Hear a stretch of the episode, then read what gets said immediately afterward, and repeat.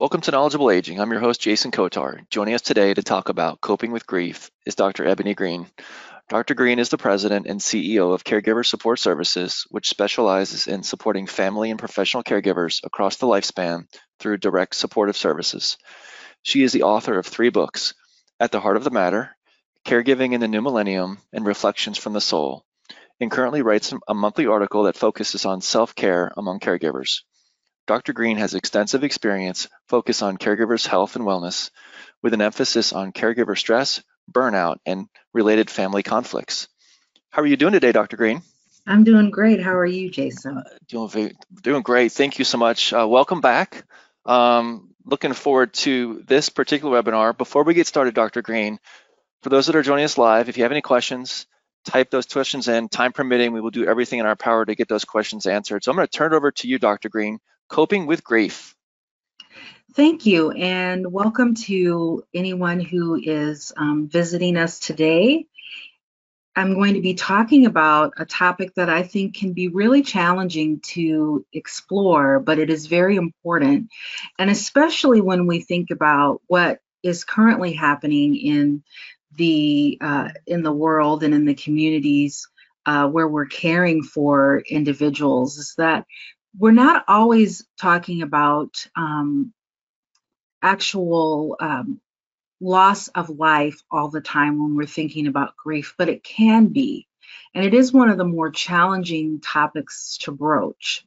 And so uh, I'm going to share a few things with you today, and I hope you find some comfort and maybe a couple of nuggets of wisdom that will help you if you are coping with grief while you're caring for someone if you're experiencing grief because we're all in the pandemic and we're um, not necessarily living life the way that we have been in the past, or if you actually have lost someone um, during the pandemic or as a caregiver, how you can um, kind of uh, identify the grief that you're experiencing, and again, a couple of nuggets as to how to cope.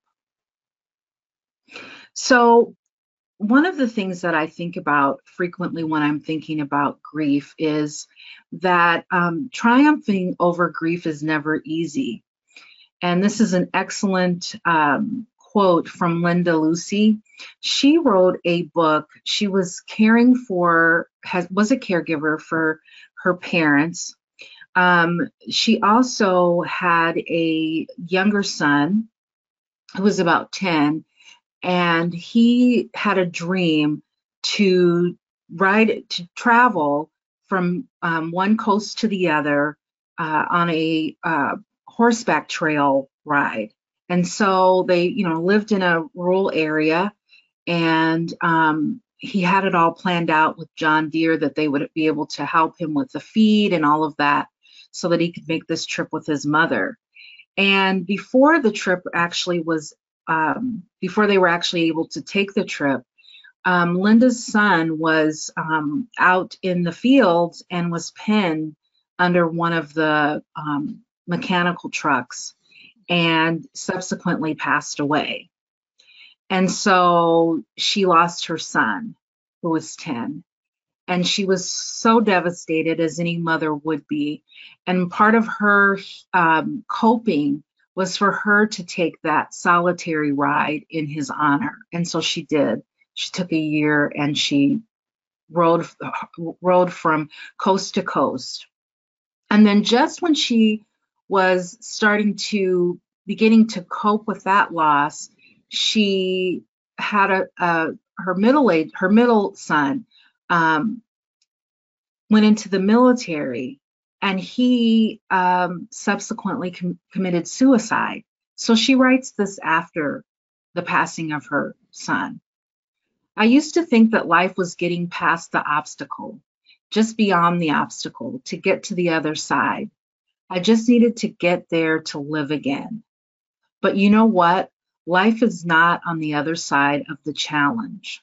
Life is the challenge. The challenge is the journey. Getting to the other side is just the pit stop where you can re energize before the next hurdle is in front of you. With each and every loss, every challenge, every obstacle, it empowers me to know that I am gaining the courage and the wisdom to live beyond what it was and used to be. Triumphing over grief, challenge, and adversity is never easy, but it is surprisingly simple. All you have to do is have faith, faith in yourself and beyond, and the courage to take the next step. So she wrote a book called The Great God Hunt The Workings of the Universe Revealed. And she now has a, um, she calls it the happiest place on earth. She and her husband operate a winery um, on the East Coast.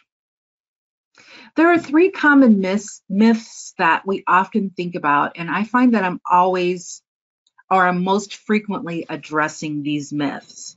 The first is that the goal of grief work is to find closure. So I love the research and teachings of Dr. Kubler Ross. And um, one of my courses that I took in my graduate work was was a counseling course on grief in pre- preparation for the book that I wanted to write, um, Reflections from the Soul. And one of the observations as I was in the course that I started to acknowledge and then later um, started to live in that truth is that much of what Kubler Ross did, which was phenomenal and very important was to study people who had received terminal diagnoses. And so when you look at the five stages of grief, you can apply that loosely to individuals who are still living, but do acknowledge and recognize that much of what Kubler Ross was looking at when she was talking about grief was that an individual has received a terminal diagnosis. And these are the stages that they go through in order to um, accept the diagnosis and to um, live out their days in with meaning and purpose. And so I think what's happened is that there are many aspects of the grief model that can be applied to those of us who are living, but that we've put this um, we've put this um, barrier or uh, goal, and we think that okay, my grief work is going to be to find closure because that's the end stage of um, the five stages of grief is the acceptance. The other idea is that you will succinctly move through these five stages, and in about a year, your weight or sadness will be lifted. Very much not true. Um, I've mentioned before that my husband and I cared for his mother, who was very much um, like my mother.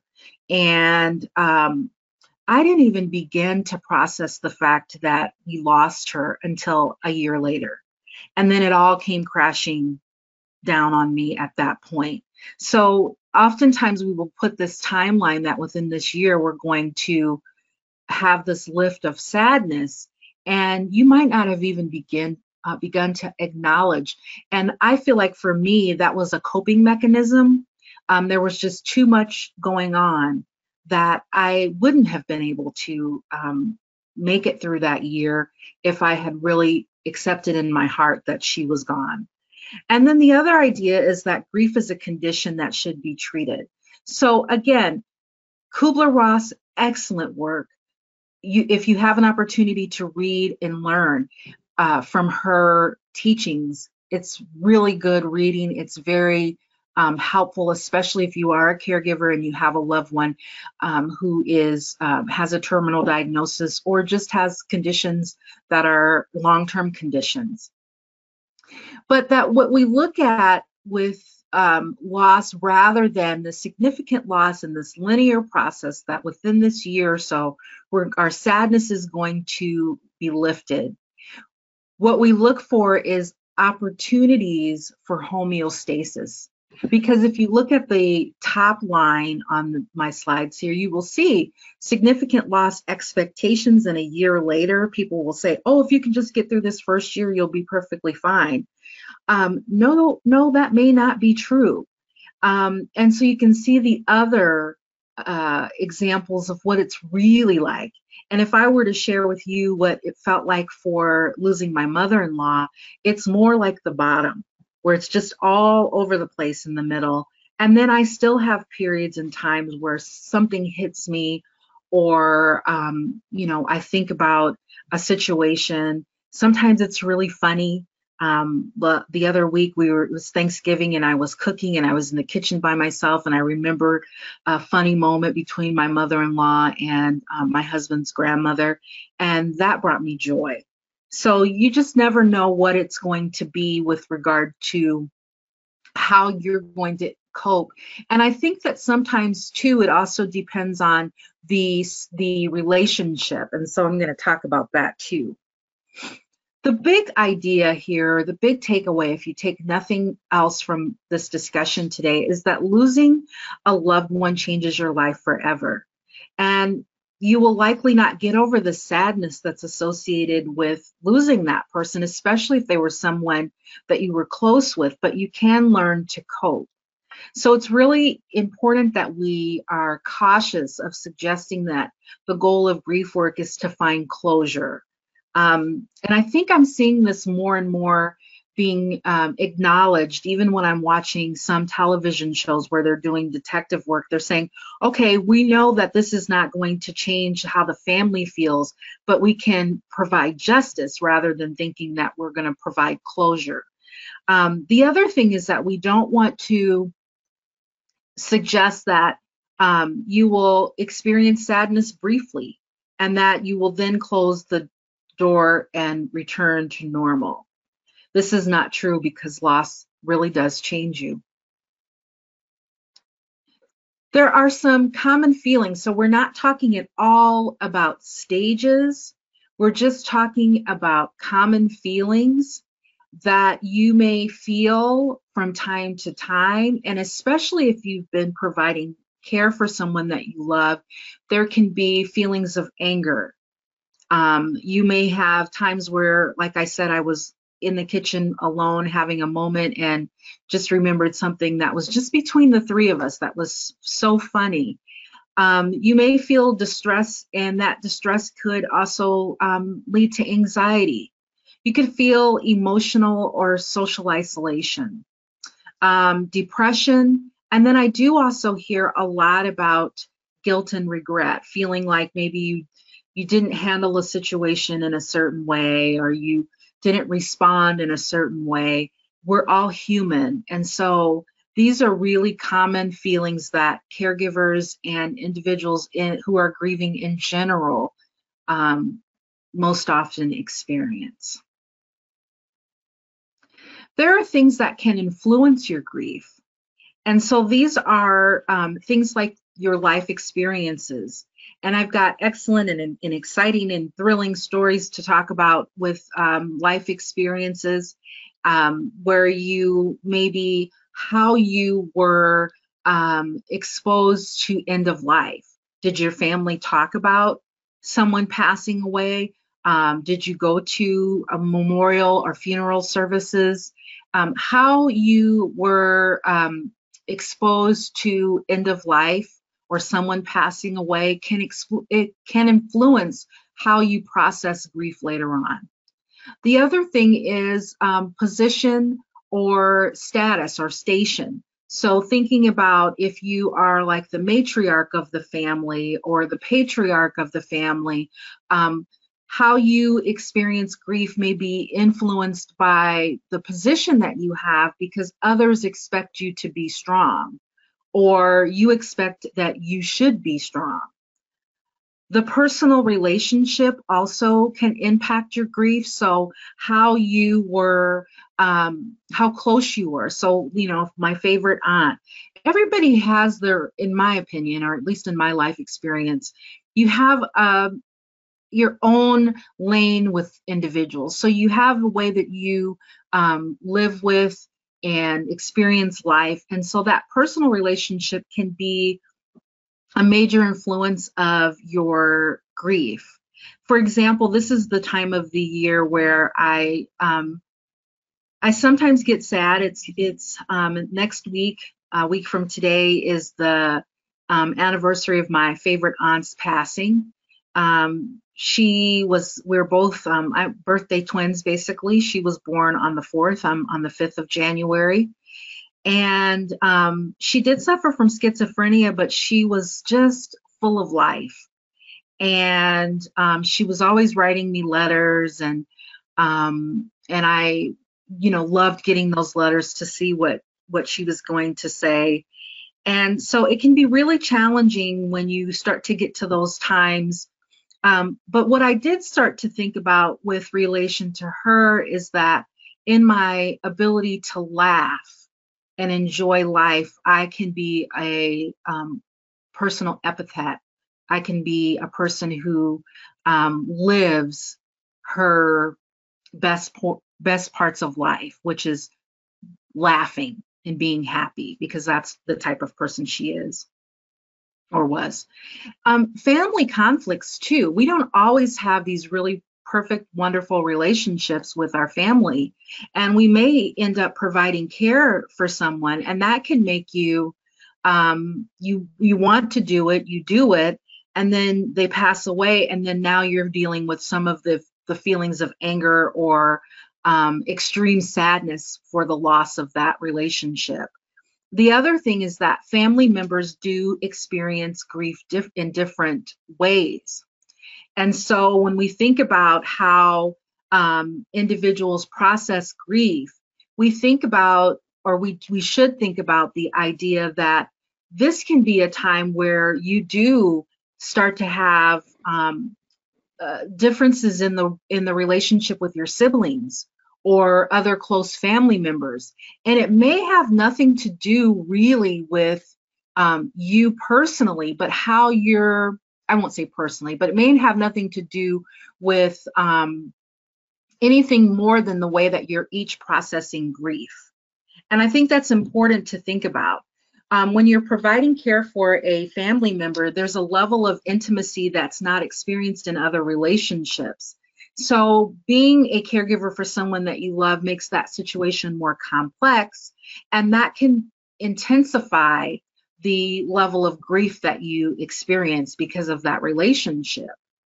The other consideration is that when we have a family member that passes away, the idea of um, how I grieve, maybe I'm very angry. And maybe that's very difficult for other family members to deal with. Oh, I don't necessarily want to go um, visit Ebony because she's going to be sad or she's going to be angry. And so then you start to have um, separations in family because you have lost someone and no one wants to necessarily deal with their feelings related to grief. And for me, I can think about I love people and I love family, but I'm also a person who likes more of watching other people and enjoying um, seeing the little things that people do. And so when I was really in my deepest uh, sadness, I would do a lot of things like go ahead and get the food prepared and make sure the house is clean and the music and all of that is all together for everybody to get together. And then I would, the people would get here and then I would um, go hide in my room. And I had to really step back and think about that and acknowledge to myself that um, part of the part of me disconnecting like that was because I would see everyone and I would be happy about the people that were there, but I'd be very sad about the folks that we had lost. And so that can be um, part of the challenge. I've got some really um, excellent things to think about as far as um, deciding if you have um, complicated grief or grief related depression or spiritual grief. These um, topics are really heavily explored in the um, Reflections from the Soul book. Um, one is one story that I talk about is Queen Victoria, who I call the caretaker of memory, because she experienced complicated grief related depression. And if you have read anything about her, she um, had a wonderful marriage and um, beautiful family. And then her husband suddenly passed away from typhoid um, fever or typh- typhus, something along that line. And so they hadn't even really told her that he was sick. And um, so when he passed away, it was very shocking. And if you look at most pictures of her after he passed, she's always in black.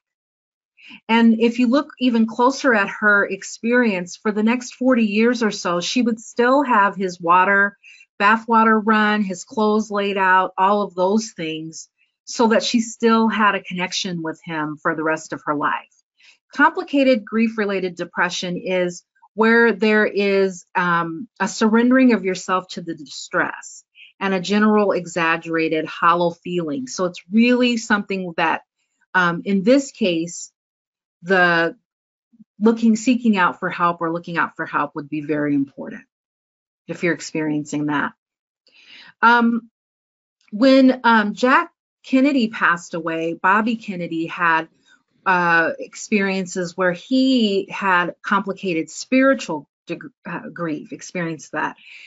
He would do a similar thing. He would smoke his brother's cigars and he would, he reflected greatly. He was very, um, felt very guilty because he was uh, the attorney general and had, you know, um, looked at certain um, uh, crimes and things of that nature been very aggressive.